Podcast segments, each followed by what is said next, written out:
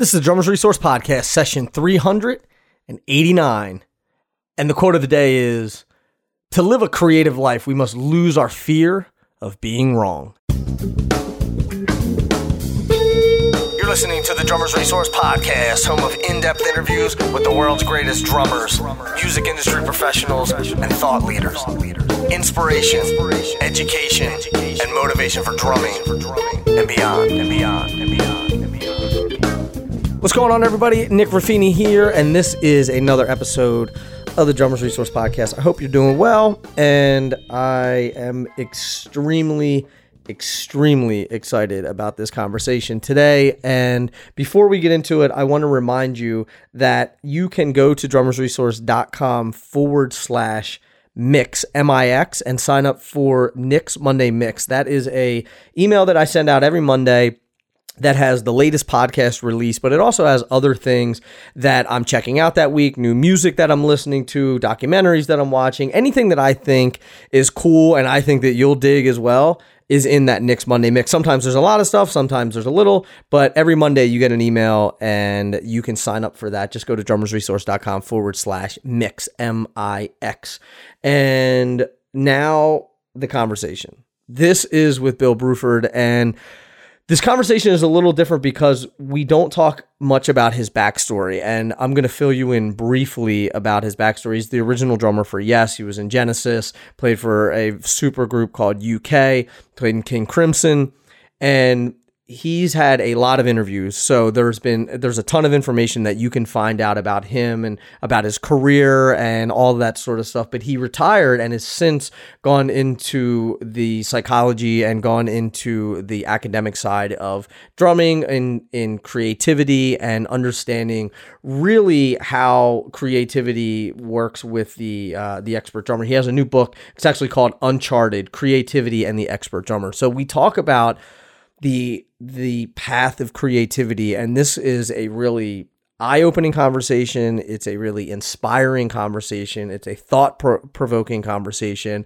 and I just cannot believe that I got Bill Bruford on the podcast. And this is an amazing, amazing conversation that you're probably going to want to grab a notebook because I think you're going to want to take some notes. So if you want to find out more about him, I suggest Googling Bill and go to his website. You can read all about it. There's, like I said, there's a ton of interviews out there about him in terms of his playing and all that stuff. So this is a bit of a different interview, and I'm just extremely honored to have him.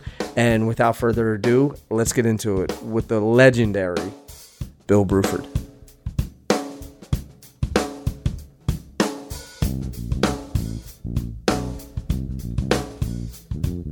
Bill Bruford, how are you today? I'm doing just fine in the miracle of science. I'm in I'm in uh, I'm in the Surrey countryside in the UK, and you are in Los Angeles. I'm in the Bay Area, so I'm uh, in the Bay Area. Same thing though. It's still it's still amazing science that we can we can chat all the way around the world. It's free and uh, and most of the time it works. You know. Yep, indeed. Sometimes it gets a little it gets a little wonky, but most of the time uh, it works. First of all, I want to I want to publicly thank you for for doing this, for agreeing to do this. I know that you've done thousands of interviews uh, throughout your career, and so we sort of talked beforehand. We don't need to go over your backstory, and not maybe not everyone knows your entire backstory, but I will talk about that before we get into this interview, and they can look it up and they can find all that information, everything that you did with Yes, and King Crimson, and UK, and all that stuff. That yep. But now uh, you sort of you've taken a change in your career. You retired um, in uh, in 2000. What year did you retire? 2000. 2009. 2009. I, I kept thinking 2006. Retired. Yeah, which means I haven't played drums really for nine years now. Which is amazing. And it is. It?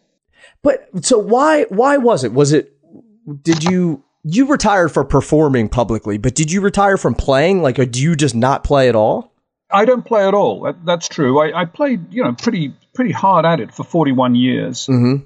And um, well, two things really I could say is that after 41 years of doing almost anything, uh, almost anybody wants a change. I think, uh-huh. and there are other things I wanted to do, and this seemed like a very appropriate time to do it. Uh, one of which was kind of step back out of performance and and consider and reflect upon what performance was and. Uh, see if I could make any kind of a contribution to what drummers do to the understanding of creativity and performance in the drummer's world. Mm-hmm. So I think that was really what I wanted to do.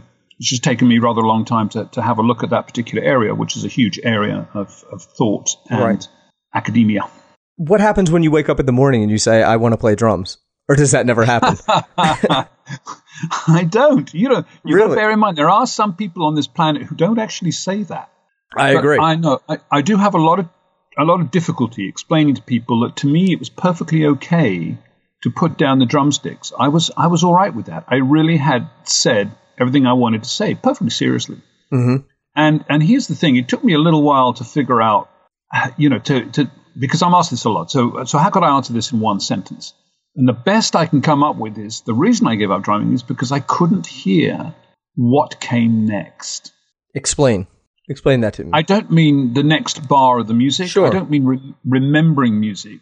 I can't, I couldn't understand, and I've always felt I had a handle on the next styles, the next fashions, what the band could do, what the next tune could be, what my next part on my next tune would be, where my next move in the music industry would go.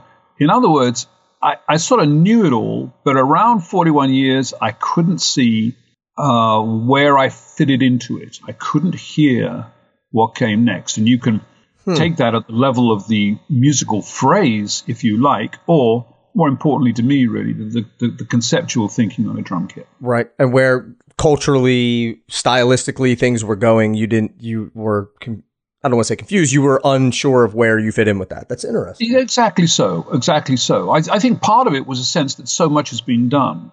Mm-hmm uh, also partly a sense that you'll get when you're 68 as well. Right. Which is the, the young guys are tremendous. Mm-hmm. Yeah. Absolutely great. You know, and yeah. I have, you know, I, I kind of um, look at the young guys and say, well, you know, I don't really know how to add to that. Mm-hmm. You know, you, you've got that nailed. you've got it covered. What, what, you know, where's the gap for um, a Bruford in here? Right. So that's the way I looked at it, and not everybody looks at drums the same way, but I wanted to find out what had made me stop. Mm-hmm. And in one sentence, is because I couldn't hear what came next. That makes sense. It's interesting that you mentioned the younger kids now, because even, you know, I was born in I was born in eighty one, but so but in the in the late eighties, I feel like there just weren't players who were playing like some of the players are playing now in terms of in terms of the chops and in terms of just the the raw speed and power behind the kit. Now, I think that there were I think there were some players, but now it's almost turned it's almost like a sport now. Would you would you uh, agree yeah. with that, or would you disagree with uh, that? I I would, and I think there's a danger in that. I think it's a kind of aberrant behavior mm-hmm. that uh, somehow popular music is not really accommodating what it is that drummers can do drummers therefore have this strange behavioral pattern where they go off and play to other drummers. right. Ex- extremely fast and, and, and present to themselves what they can do, which is tremendous. But somehow they're becoming a bit disconnected from the idea of popular music performance. Mm-hmm. So mm-hmm. if you if you wanted to say 40 years ago that a good drummer was uh, I don't know let's say Ringo Starr, he had the ear of the listening audience. Mm-hmm. So he and George Martin did things with drums and they connected to a popular music audience who loved that. Now, uh, I fear there's a gap between the stratospherically talented, thin, small cream on top of the drummer world and the large, large body of most drummers who provide pretty much what has already been done and already is expected. Mm-hmm. Nothing wrong with that. It's an honourable piece of work, but it, but it, it it's a big gap between you know it's clear blue water between the inventors and the kind of uh, steady guys at the bottom. Mm-hmm. And what I'm hearing too, is, and I don't want to put words in your mouth, but there, it seems like there's a lot of people who are learning all of these things that they're actually never going to be able to use. They'll never be able to use them in, in like you said, in popular music or or on a record or for for for anything because it's so yes. it's so mm-hmm. stratospherically mm-hmm. impressive, like you said, that it, there's nowhere to there's there's just nowhere to put it. Yeah, it doesn't it doesn't register in in the sort of popular music language. No one's really getting it. Right. and it can't really be used in that context. So, what then is of use to younger drummers? Well, maybe I can. My book can contribute here in the sense of trying to figure out what it is that drummers do and why they do it typically, and how they can maybe even be happier doing it. hmm And that's partly where creativity kicks in. So, do you think that it should be? It sh- uh, because I, I'm- I don't think that you think it should be ignored. There should be some sort of, for lack of better words, chop development or or or you know technique, and you need you need all of these things as a means as a means to an end, and and you want to make sure that you have headroom in your playing. But where do you think the where do you think the disconnect is happening? Where do you think that people are are skewing too heavily on the let's call it the sport of drumming and less heavily on the creativity side and the musicality side? Oh, uh, that's a difficult question. Um, where is where is the disjunction? Um, I don't know. It's it's the audience sort of wants what it had yesterday, which is fine. And what it had yesterday generally is a very agreeable, you know, two and four beat or four beats to the bar, pretty straight ahead. Mm-hmm. And there is an enormous imperative upon record producers to produce that. And that is what drumming is. You know, drumming isn't anything other than that, really. And it's become very homogenized. In other words, when I was a kid, there were probably, you know, if you analyzed, and I haven't done this work, but somebody right now will be doing it, top 10 chart hits, you know, over the last 40 years or so, you would find a narrowing of metrical options. You know, I mean, in my day, you learned a 6 8, even a 12 8, you know, maybe something in 3 4, you know, a 4 4 backbeat thing, and you, and you were away. You know, you had three or four things that you could play there. Mm-hmm. Now, even those things are rare. You know, I mean, a 3 4 or a 6 8 is kind of rare, or, or a 12 8, a very slow 12 8 thing. Mm-hmm. Even those things are rare these days. So there's a kind of homogenization of tempo and of metrical stuff Mm-hmm. and of sonic stuff, of the timbral stuff too, is also very homogenized now. You know, everything has to be kind of the same same dynamic range. Right. Right. A difficult world, in other words, for drummers to function in. Sure. You it for some reason it makes me think of when I remember watching an interview with you where you were saying that you you felt like even though that you were playing all these crazy time signatures, you felt like you were just playing rock, and you felt like you were you know you were a rock band. You were in a rock band, even though that you were playing all these different time signatures. And I just I recently had a conversation with. Are you familiar with the band Phish? A little bit. Okay, a so little bit. so John Fishman is their drummer, and we were talking about Uh huh. uh, the idea of whether you're playing in different time signatures or whether you're playing a lot of intricate stuff, there still has to be that what he called it is is that snap. It still has to have it has to be implied or it has it has to either be there or it has to be implied. Uh, but it has it has to have that snap. It has to have that that pocket and that groove. Um, was that was that something that you were conscious of through your playing career? That whether you're playing, you know, in in thirty five eight or whatever it is, you know, uh, were you conscious the- of? Go ahead. You, you'll be astonished to hear, really, that when I was a kid, we didn't talk about groove at all. I mean, groove was an American word that came into my thinking, you know, I, I mean, after I've been playing five or six years, in the mid 70s somewhere, Hmm. probably, you know, with Picaro and, and some of those guys, I guess. Right. uh, and some Steve Gadd stuff when we became aware of him. So we didn't start with that at all, really. In fact, I'm so old that, um, you know, tempo was under the, the governance of the drummer, and if it needed to get a little bit faster, it did, and if it needed to slow up a bit, it did, because that made the music sound better. Mm-hmm. If that made the section a kind of orchestral approach to time. So there would be pushing and pulling within a tune, and that was totally fine. Absolutely. And you wouldn't want to set a, a metronome through Yes's close to the edge, even though the thing sold gazillions of records. You know, it's Right. it's it's not metronomic, and we never thought it should be. Mm-hmm. And there are plenty of people who are still a bit uncomfortable with that whole that whole idea of some sort of um, oscilloscopic prurience, some sort of uh, computer-based perfection. Perfection not being a word that holds uh, any interest for me. Me neither. I always said they should take the word out of the dictionary because it doesn't exist. Yeah, it's it doesn't it doesn't really figure in music, which is full of, of what they sometimes call participatory discrepancies. the scrapings and the bits and bobs in between people. My cymbal isn't exactly with the bass player's thing, but it doesn't particularly matter because it has that particular feel to it that's nice. You know? Right, right. I'm not sure how we got onto that. Sorry. No, I think Oh, that yes, that's we were just talking about groove. Yeah, yeah. So that came later.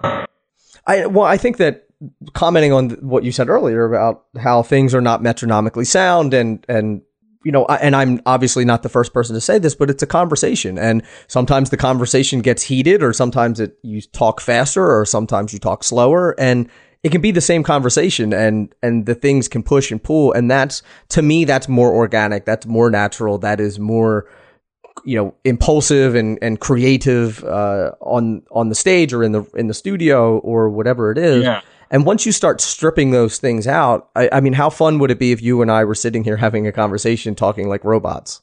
Yeah, absolutely horrific. yeah, I mean, it may be horrific as it is listening to me talk, but if I was, It- if I sounded like a robot, It's interesting, isn't it? How you know we drummers, you know, when when the Click and Roger Linn's drum machine appeared in the mid '70s, you know, we suddenly learned to play in time, and then were given the most impossible drum parts to emulate. Could we play as well as the computer, only better? And then we learned how to do that, and, and lots of drummers are very, very good at that. And now programmers are learning how to sound like human beings. right? so it's turned full circle. Um, and the relationship between science and the human is is an ever ongoing issue. And uh, how drummers fit into that, uh, how they may fit into it, and how they may might make it work and might make it matter, and how they might make meaning out of both of those things is really the topic of my book. Mm-hmm. Mm-hmm. I think there's a place for for both of them. I mean, you you know, for you for years you played with with electronics, you played with acoustics, and putting those two things together, I think that there is definitely a place for that. Um, as I'm guessing you do too, because you did it.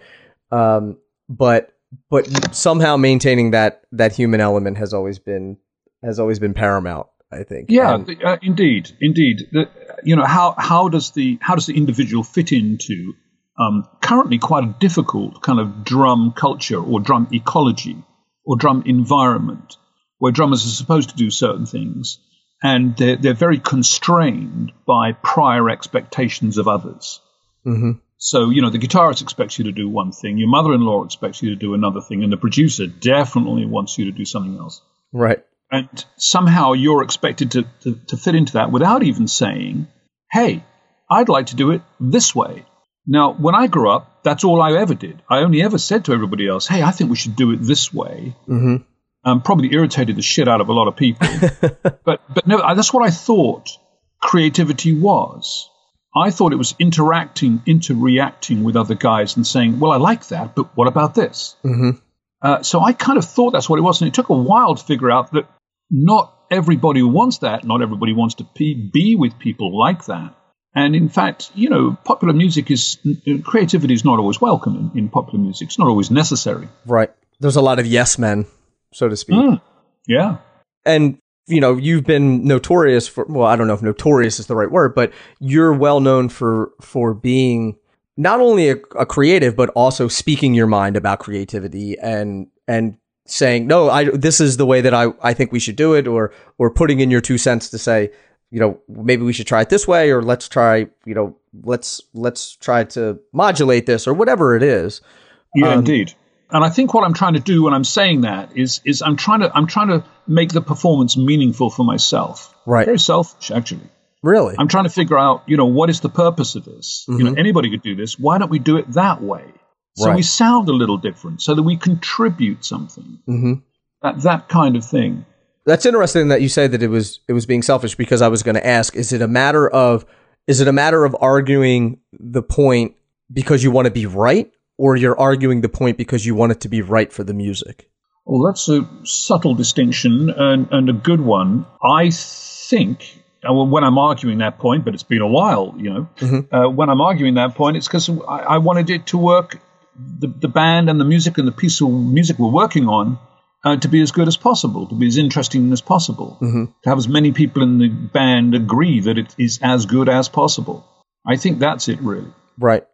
But would you be willing to, and like you said, it's been a while since you've been in the situation, but you, would you have been willing to sort of take a back seat in your own, I don't want to say creativity, but maybe in, in the role of what you're playing in order to serve the greater good?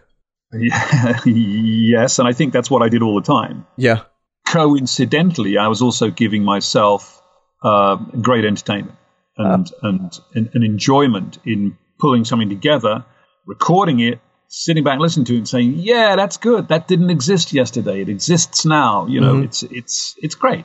Right. So I've had a, a great time at it, doing it, and yeah. and I I watch younger people today under these much stronger constraints. I think of what their of expectations mm-hmm. that that we didn't have. You know. Right. Nobody knew what the heck a progressive rock group was going to do. Right. And they didn't seem to mind. So long as we sold a few records, nobody seemed to mind. Right.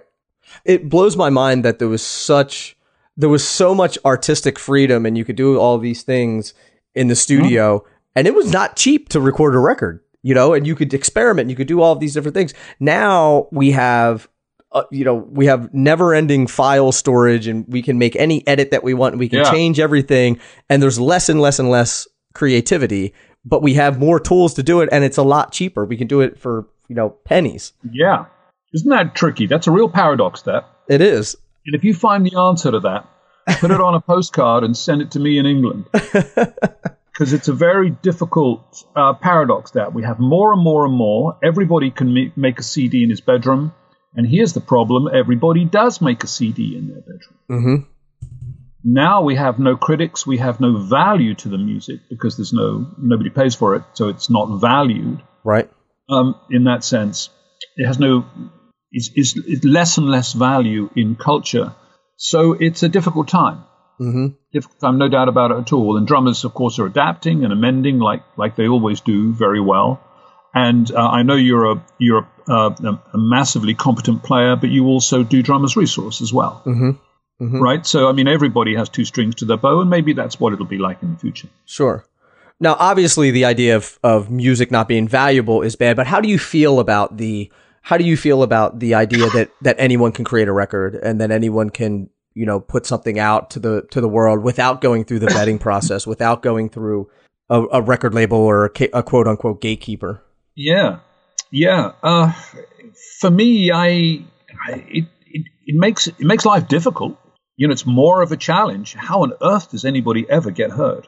Right. That's that's the the good guys as well as the bad guys, or the guys who are not so good.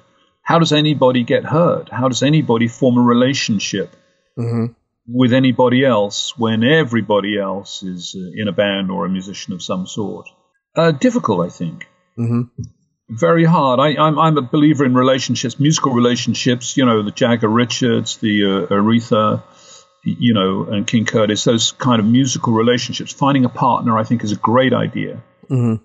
Uh, if you're a rhythmic specialist, maybe you should have a guy who's a harmonic specialist or something like that. Mm-hmm. And the two of you, you know, bounce ideas. I like creative partnerships. I think they're great. And, and if I was starting at the beginning, I'd go to where the greatest density of musicians is, probably Manhattan or Berlin or somewhere. Uh, certainly not where I am in, in the Surrey countryside. um, and I'd, I'd go and find someone in that greatest density of musicians, I think, and see what everybody's doing, then look for little little gaps that people have not covered or left uncovered, little stones mm-hmm. under the rock people have left uncovered. But it's hard. I have no no magic uh, phrases, I'm afraid. Right, and the idea of how you know, how, like you said, how do people get heard? It's there's so much information out there, but no one seems to be any smarter than they were you know 15 years ago or or you know the you would think with the the ubiquity of free information that everyone would be extremely intelligent but i don't think any the intelligence of people has gone up much. I don't think but i don't think it's gone down. No i don't think so either but you would think that with all of this information you know we would be able to you can learn anything. I mean you can learn anything. You can go online and learn anything for free which mm. is an amazing thing but mm-hmm. it just seems like you know it's all it's all information but not a lot of substance i guess. I think i think what's partly missing in in the education of young musicians if there was anything missing is that i think there's probably slightly as we were saying earlier on slightly too much precedence given to technical ability rather than uh, the social stuff that goes on in bands. Mm-hmm. You know, the getting on with people, the, the figuring out what's required, but figuring out what the other guy needs. Right. To make his life great. And of course, that's the great thing. You supply what the other person needs. Mm-hmm. But even, you know, it can take you a few years in the business before you even figure that out. Right. And that should be rule number one, you know, often in in uh, music making. And and your um, Daniel Glass is it? I yes. think was yep, yep. was talking. I was just listening before you you gave me the call, uh, and he was talking a little bit about about how musicians work in bands and how drummers should fit in and what and you know what band leaders want or what it's mm-hmm. like being a sideman. I mean that stuff is golden, right? In the sense in the sense that uh, young people need to know that, and I don't think they do. Generally, they're kind of stadium ready, which is a great great phrase I heard the other day. you know what I mean? So a 19 year old guy picks up the sticks and knocks out the beat. And then the next day he gets a call and he's in Madison Square Gardens, 20,000 seats, doing right. the same thing pretty much. And he just missed out a kind of whole lifetime of musical experience. Mm-hmm. He therefore has very little to draw on or fall back on should the stadium band fall through or he, he needs a, a new gig right. some sort. Or even when he gets that gig, having the interpersonal skills to deal with with that. Indeed, indeed, absolutely. Yeah, the sort of cal- the calmness when things go a bit haywire. Right. It reminds me of these young, you know, when a young athlete gets into to play soccer or football or whatever it be, and they don't know how to handle it. They get on this big stage and they get millions of dollars, but they haven't, you know, and and professional athletes in the United States go through classes where they how to deal with money, how to deal with uh, with fame, how to deal with you know friendships and relationships and all that sort of stuff.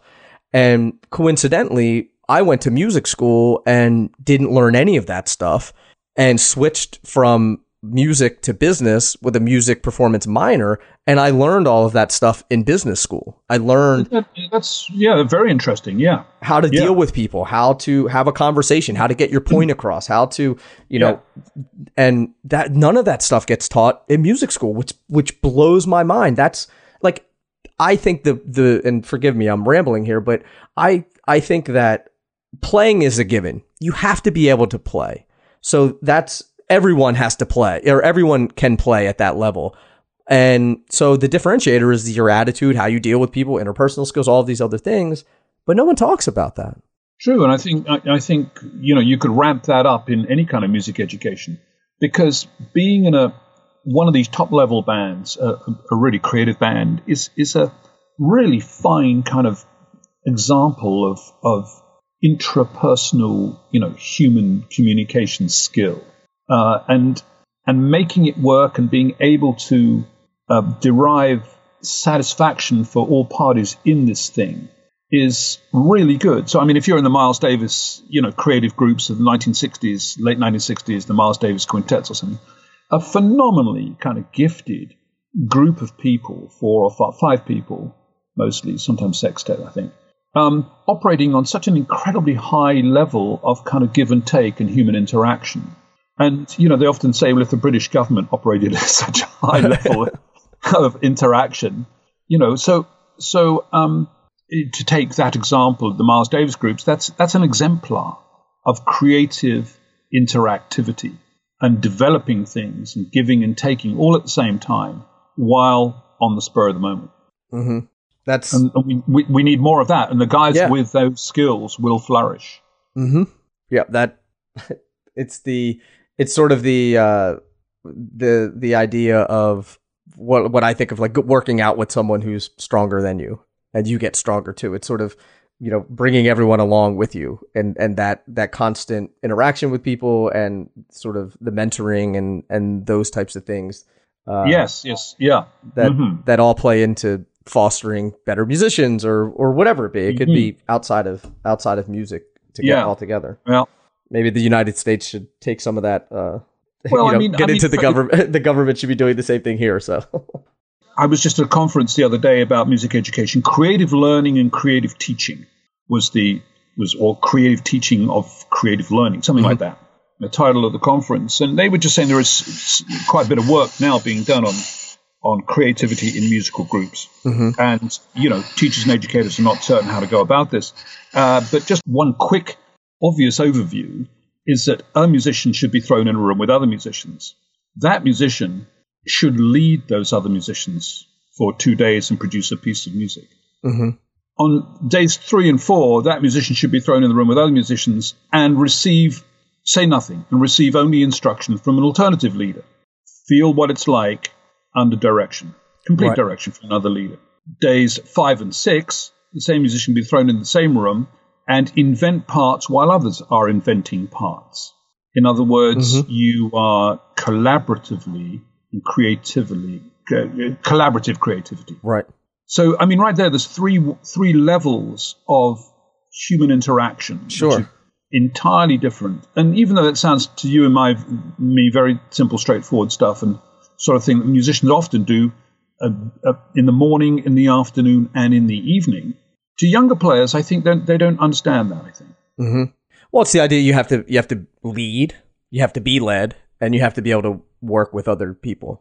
Yes, you said it so much more succinctly than I did. Well, I, That's exactly right. I just, I was, I made, I took some notes while you were talking. So, but, Uh-huh. but it's, you know, not to go into the into the business side of things again, but that's that's how business is run. That's what you learn in business school. You learn all of these things that you need to learn how to be a leader. You need to learn how to manage people. You need to be able to, work with people. There's no difference between that and and music. I don't think, except that music is is highly creative but all of the the building blocks and and the concepts to me are the same and i think that it i think that when people start to hear that that stuff and and i would love to get your opinion on it it sort of it sort of sterilizes the creativity a little bit or they get scared that it will sterilize the creativity a little bit if you start looking at it that way or putting it in boxes almost Well, I think I guess there is. Uh, I guess there's a very small undertow of people who think somehow that if you examine something, it'll go away. Mhm. Is that what you mean? You know, I don't want to be taught the drums because it's you know it'll it'll spoil my endanger my sound or something. Is that, is Well, that- that is an interesting thing. Uh, I've had students tell me before that they don't want to learn rudiments or they don't want to learn from books Yeah. or anything like that because it's it's gonna they're they're creative and and they don't want to ruin Yes. that. I don't. I don't know what evidence they have for that. Arriving don't know the conclusion. But there isn't really much. It's it, they, they, they need to learn to change. That, that being a musician, and particularly a creative one, involves constant change. So Mm-hmm. whoever you were, you know, on Monday, you're going to be a different kind of guy by the time you get to Wednesday. Right. And, and and and change is fast. So adaptability, of course, but these are the great human skills hmm you know, that work in any organization and without which any organization is dead on the rocks. Right. Yep. So, so we're, we're, I think we're all agreed here that, that you know, improved human skills, Yes. interactive skills are, Yes. are hugely important. yes. And some sense of where you're going, some sense of where you derive meaning from your playing. What's, you know, what are your red lines in the sand? Are the things that you're not prepared to do, or things that you you you love to do, or do you how good at you are being in a situation in which f- you know for sure that you haven't a clue how to do this. hmm And I think that's a very good thing for every musician to be. And I think twice a year, and it probably happened to me, I would imagine twice a year, I, I looked down at my drumsticks and I knew for sure I hadn't a clue how to play this thing. and somehow you, you, you get through somehow. It's not as bad to other people as you think it is. hmm Um, It's such a important part of growth. I would never want to feel comfortable all the time. oh no, no, I think, I think a degree of uncomfortability comes with the artistic endeavor. Do you know why when you tune a drum, you're supposed to go diagonal across the drum? That's because your drum is flawed. I hate to break it to you, but your drum is flawed because of the way that the edge is.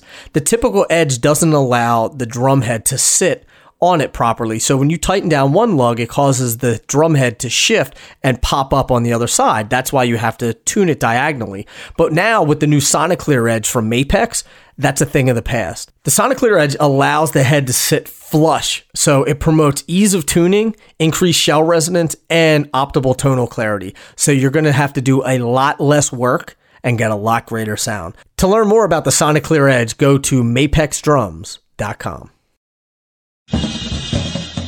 It's one thing to talk about how great Dream cymbals are, but it's another thing to actually hear them for yourselves. And the good thing about Dream is not only do they sound great, but they're also priced well below the competitors' prices, so that way you can actually afford to buy these cymbals. And if you don't think you can get a great sounding cymbal at a low price, check out dreamcymbals.com. But first, I want you to take a listen to what these things sound like.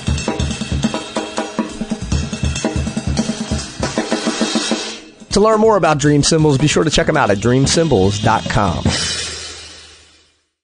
My friends, you may sit at the back of the stage, but the band revolves around you. Why? Because you set the tempo, the intensity, and most importantly, the tone. And the easiest way to set the tone is to play Evans drumheads with Level 360 technology. Thanks to Level 360 technology, Evans drumheads fit perfectly across the shell and allow for increased tension to help you find your sweet spot. Plus, they take you way beyond the normal tuning ranges for higher highs and lower lows. Now, the sound you want will always be the sound you get.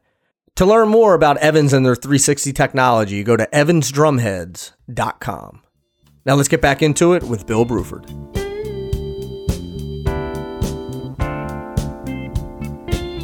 I want to switch and I want to talk about this book specifically uh, because Okay. I've, I've I have some questions about it. So when you when you first set out to leave drumming, get into academia, did you plan on was this book always at, at the forefront of your of the mind, or was this something that that came as you started studying and as you started learning?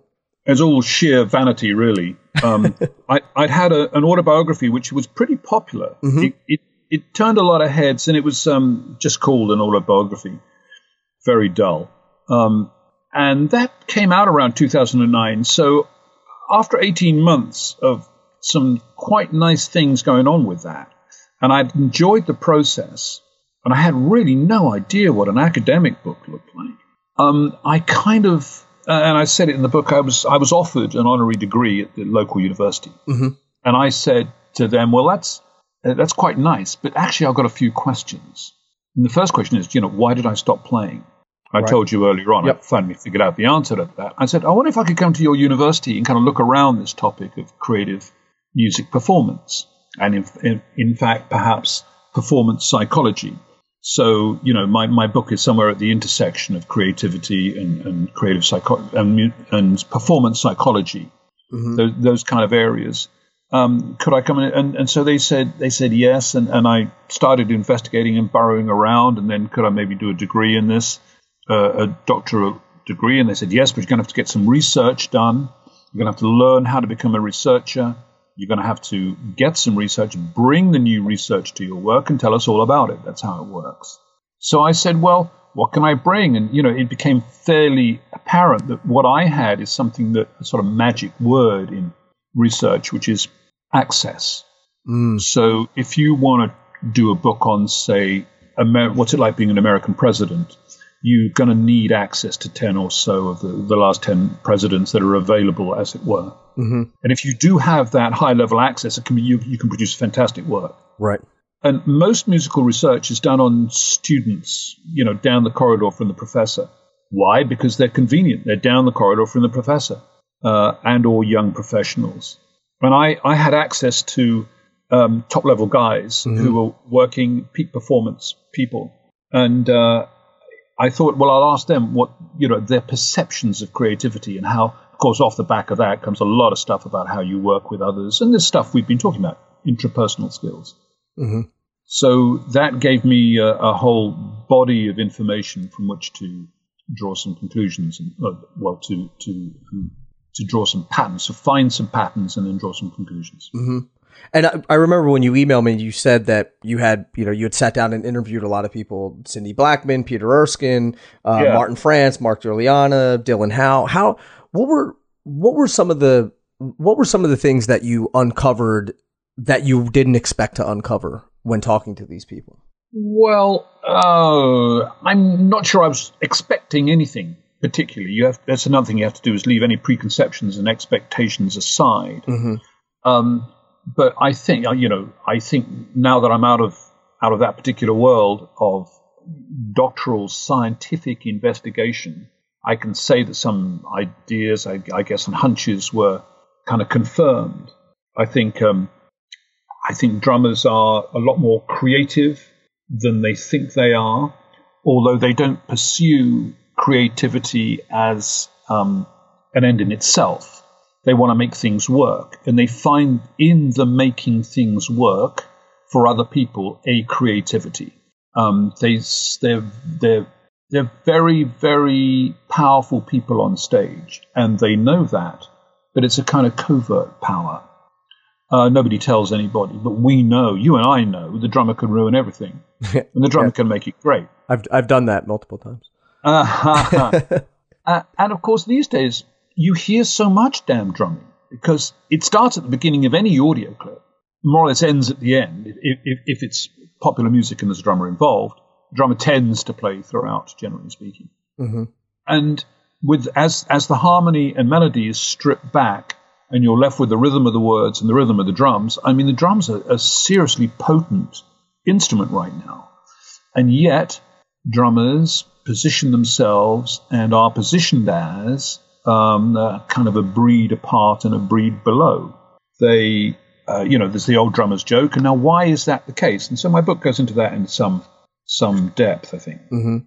And just so, to scratch the surface, why why why is that? Is it because it's not a a melodic instrument, or is it because? Yeah, I, would say that's it. Yeah, there's a pitched yeah. instrument bias, which you can pers- perfectly easily trace through history. Mm-hmm. The old association of drummers and noise is um, very old, mm-hmm. and and so drummers are, are, the lowest of a species, not quite musicians, as it were. Right. In fact, the other day somebody came into my room and gave me, um, "Do you have children?" Do I have children? I do not. know. Yeah. Okay. Well, there's a, a guy called Roger Hargreaves who runs who writes a whole bunch of kids books called Mister Men. Mm-hmm. And there's the Mr. Plumber, there's Mr. You know Mr. kind of um, booking agent, Mr. Taxi Driver, and so forth. And there's of course Mr. Noisy. And who is Mr. Noisy? Inevitably, he's, he's a drummer. A drummer. see, so that you, the, see how this gets passed to the next generation. Mm-hmm. That they're not quite drummers. So drummers live in a drum culture and that culture has a psychology, and it's a very negative kind of psychology, mm-hmm. which drummers have to be aware of. What I'm saying is, be aware of these things. Then you'll figure out how you're reasoning, how you're reasoning, and how other people are um, imputing things to you, and why they expect certain things of you. Mm-hmm. Generally, they don't expect very much, and guess what? They don't get very much. Right. Generally, a producer says, "I oh, just just do that nice two and four beat that we always like, right? The mm-hmm. guy says, sure, I'll do that. Not much is expected. He does it beautifully. Uh, a machine also could have done it beautifully the, because at that level, a computer is, uh, you know, is easily, it can easily replicate the human. So um, that's part of where we're at with this. And how do we as drummers change that internally? That that mindset or that negative. I, I think a good start is to be aware of it. Mm-hmm. I think a, a, good start is to be aware of why you are positioned the way you are and what it is that people are expecting of you and why they're expecting it and how that could be changed. Um, unless you're all going to become, unless we are all going to become band leaders, and indeed I did do that specifically to control some of these wild elements about what may or may not be expected, mm-hmm. uh, which is a, a luxurious position very few drummers are permitted to become drum leaders, as it were, and run their own ships. Although, interestingly enough, my nine participants all do do that. And that was one of their criteria for being considered expert drummers, is that they have produced music of their own in some sort of CD form for public consumption oh. on the grounds. That's why they're experts. Huh. Um, and they are all band leaders except one, and I needed one to be just a studio guy because there are guys who don't pursue a solo career at all. Uh, why? Because they, you know, they want to be studio guys. So it's perfectly straightforward. I didn't want to exclude that as a group of musicians. Mm. So I have a, a, classically representative studio guy who just sure. not interested in anything else other than that. Sure. So, so that, the, that's yeah. Uh, no, go ahead. No, nothing else. uh, I, I didn't at looking through that list of of the people who you've interviewed. I didn't think about that until right now. About that, oh, they are. They're all band leaders, and a lot of them have been sidemen. A lot of sidemen or women have. They've you know they've uh, done studio work, they've done session work, and all that kind of stuff. But yeah, they're all they're all band leaders as well. It's yeah, and even even in just saying that, you've put a finger on a good point, which is that that by mid career and peak performance, you will have done all of that. Mm-hmm. There's there's almost no way if you want to become an expert. There's almost no way you will have avoided any of that. Right. So you will have been the worst sideman in the world, um, as I have been in my day, and and go on up hopefully to to learning from that, to learning what it is that you are about as a creator, and how best to bring it about under your own musical guidance. there is there you're, this is something that's sort of stirring in me now that you're bringing this up that I didn't really think about. Two major bands that I played in in my life I started the first one and the second one was my own solo project and mm-hmm. but there was another I mean I did the sideman thing for for 7 years I never really enjoyed it because I never really felt like I had ownership not from a business standpoint but I just never felt like I never felt that connected to it. And I think about that now. Like I would never want to go on some huge pop tour because I, I I would feel like I was almost on mute and I'm not contributing to to really what's going on. And it's interesting because now having this conversation with you, I'm thinking about that. Like, yeah, I've never I never really enjoyed being a sideman. It's not. Well, there you found you found that out then. Yeah. and, and, and that's all that you need to do is to find out where you're positioning yourself relative to others in this music making thing Mm-hmm. and that makes it a lot easier for others to be around for, for you to be around others it makes it easier for others to work with you Right. oh this is the guy who does this very well he's no good at that don't even think about asking him that but this is you know this is this is the guy we, we this is the nick that we want as it were Right. Right. and and, and that helps but you, there there will be bumps along the way inevitably Sure, sure. Yeah, I think I'd rather stay home than go sideman, go be a sideman. I don't know if that's good or bad, but it's uh, that's me. So yeah if I run through these chapters real quick, can you give me, you know, a sentence or two to to sort of summarize them? Ooh, that's a horrible job to do. Think we can do it? A sentence or two to summarize them. Um, well, go on. Yes. Okay. Right. I mean, I'll try and put some context on it anyway. Or just add add some context because I this book, like I said, I've read. I'm a very slow reader, so I've been reading through it, and it's I can't put it down, and so I think this this book is is important for every single drummer to read, and so I just want to I want to build some context around the well, book. that's nice. Nice of you to say that, and it's uh, it's also unusual because a book of this depth has not been offered to drummers before. But another way of looking at this, and I recommend this, is that you go to the index. You find something that intrigues you, like Peter Pete Erskine, Creativity in Jazz, or something. Mm-hmm. You look up those pages and read those pages. Oh, see so what you can bounce around. You're saying A, a, a lot, yeah. You don't have to, you know, you don't have to start at the beginning. This is not a storybook. right? It's Right. it's an academic book, and so there will be topics in it that appeal to you and others that don't. But go ahead. You were going to ask me about some chapters. All right. So action and experience. Oh, action and experience. Well, crikey, we are what we do. I don't really care what you tell me about your drumming. I care how you drum. And like any organism in the environment, you drum, you will get a reaction. That reaction becomes your experience. And you, that feeds into the next time you act, is in creative action. I can't do activity theory, action theory for you even more simply in a podcast. Right. So, no, that so creative performance is seen as significant action. right. Uh, Sinta Roach, two modes of performance. Well, uh, again, you're difficult. You're, you're you're asking me to to do a lot for you here. Um, Sinta Roach. Uh, one way of looking at performance is, and I developed the idea of two modes of performance. One is functional, one is compositional.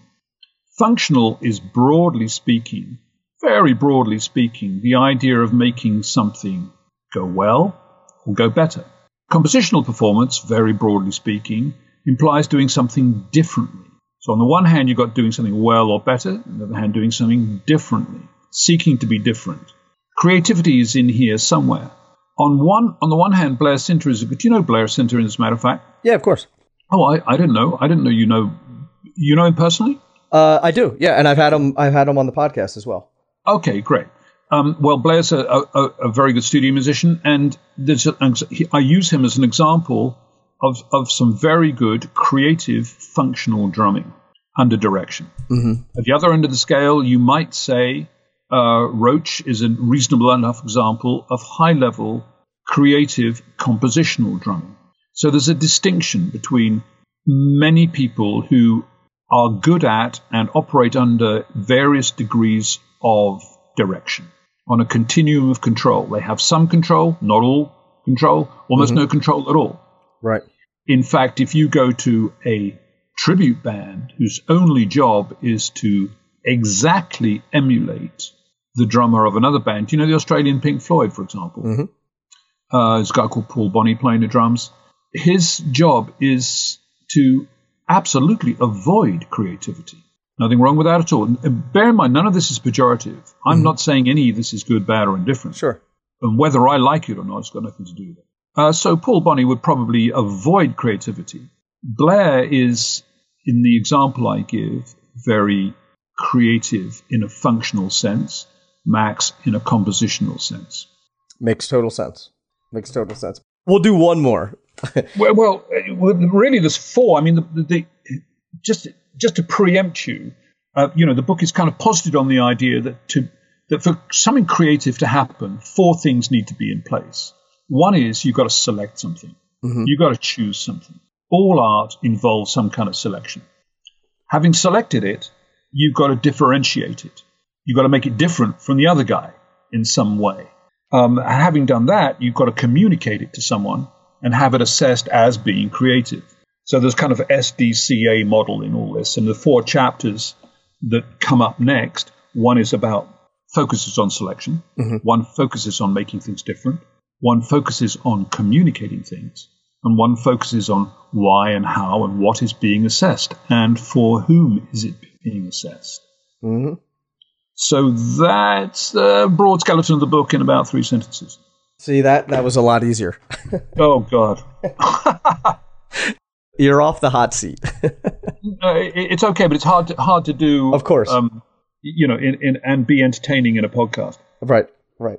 So the book is called Uncharted Creativity and the Expert Drummer. It is out now uh, from the University of Michigan Press, and you can get it on you get it on Amazon and all around the interwebs. And I have this copy of it that I want to thank you again for sending to me. Like I said, I can't put it down, and I'm a slow reader, so I'll get through it. Uh, uh, yeah, take your time. It's not you know, it's not all beer and skittles. It's a, it's a tricky book, right? And uh, I I learned a lot in doing it, of course. Um, and I'm currently doing some lectures around in the United States, funnily enough, uh, on the topic. Oh, are you? So maybe I'll see some of you guys around. Not the West Coast though. Okay. I'm I'm only doing the kind of university corridor due west of Boston. So you know I'm in Syracuse and Rochester and Buffalo and out to Cleveland and the Rock and Roll Hall of Hall of Fame and stuff. And if you want to know where those dates are, they're coming up in April, April 8th to 18th, I think, and uh, about 10 or a dozen, and they are available at billbruford.com and I will link up to that. I make show notes for every podcast, so I will uh, I will link up to that so that uh, I appreciate that. that. I mean, as well. Yeah, some some of them are not available to the public anyway because they're they're institutions, you know. Okay, okay, amazing, Bill Bruford. Thank you so much for one your contribution to the drumming world all of these years. Uh, two for taking the time to chat with me, and three getting this book in my hands, which I think is amazing, and I can't wait to oh. to finish it. Well, you you're very kind, Nick, and I, I uh, recommend that. Um, what do I recommend? I don't recommend anything. I'm just sort of trying to make a contribution, really. I've always wanted to make a contribution to drummers. I like drummers. I'm not really very interested in rock or jazz or any other kind of genre, but I am interested in how drums are used in these genres. That's an interesting so really take. My interest it. is in drum. In, is my interest really is in drums and drummers and why they do the drumming that they do, right? Rather than anything specific to do with jazz or pop, sure, or rock anything. Well, contribution you have made, sir. You're very kind. and uh, again, thank you, thank you for your time. Thank you for everything that you've done, and hopefully, may I don't know, maybe I'll. I, i am originally from the East Coast, so maybe I'll catch you at one of these, uh, one of the uh, the lectures that you're doing as well. Okay, sounds good. All right, Bill. Thank you again. Pleasure, Nick. Thank you. Bye bye. Bye bye. There you have it that was the legendary Bill Bruford, and that to me that um, that conversation blew my mind. And when I got done the conversation with him, I was completely blown away, and it has resonated with me ever since. So I hope that you got a lot of value out of that. I hope that you really enjoyed it. For all the notes that we, for everything that we talk about, you can go to the show notes, and that is at drummersresource.com forward slash session 389. And do me a favor, if you get value from this podcast, if you like it, if it has changed the way that you approach your playing, if it has changed your mindset at all, if it does anything for you, I, all I ask is that you share it and you leave a rating review on iTunes. That really helps get the podcast out there to everyone else, lets people know about it, and that way more people can get turned on to it and we can hit more people with all of these great conversations. So if you can do that, share it, leave a rating and review on iTunes. I would truly appreciate it. And until the next podcast, keep drumming. Thank you so much for listening. I do appreciate it. I hope you dug this as much as I dug it. And I'll be talking to you soon. Peace.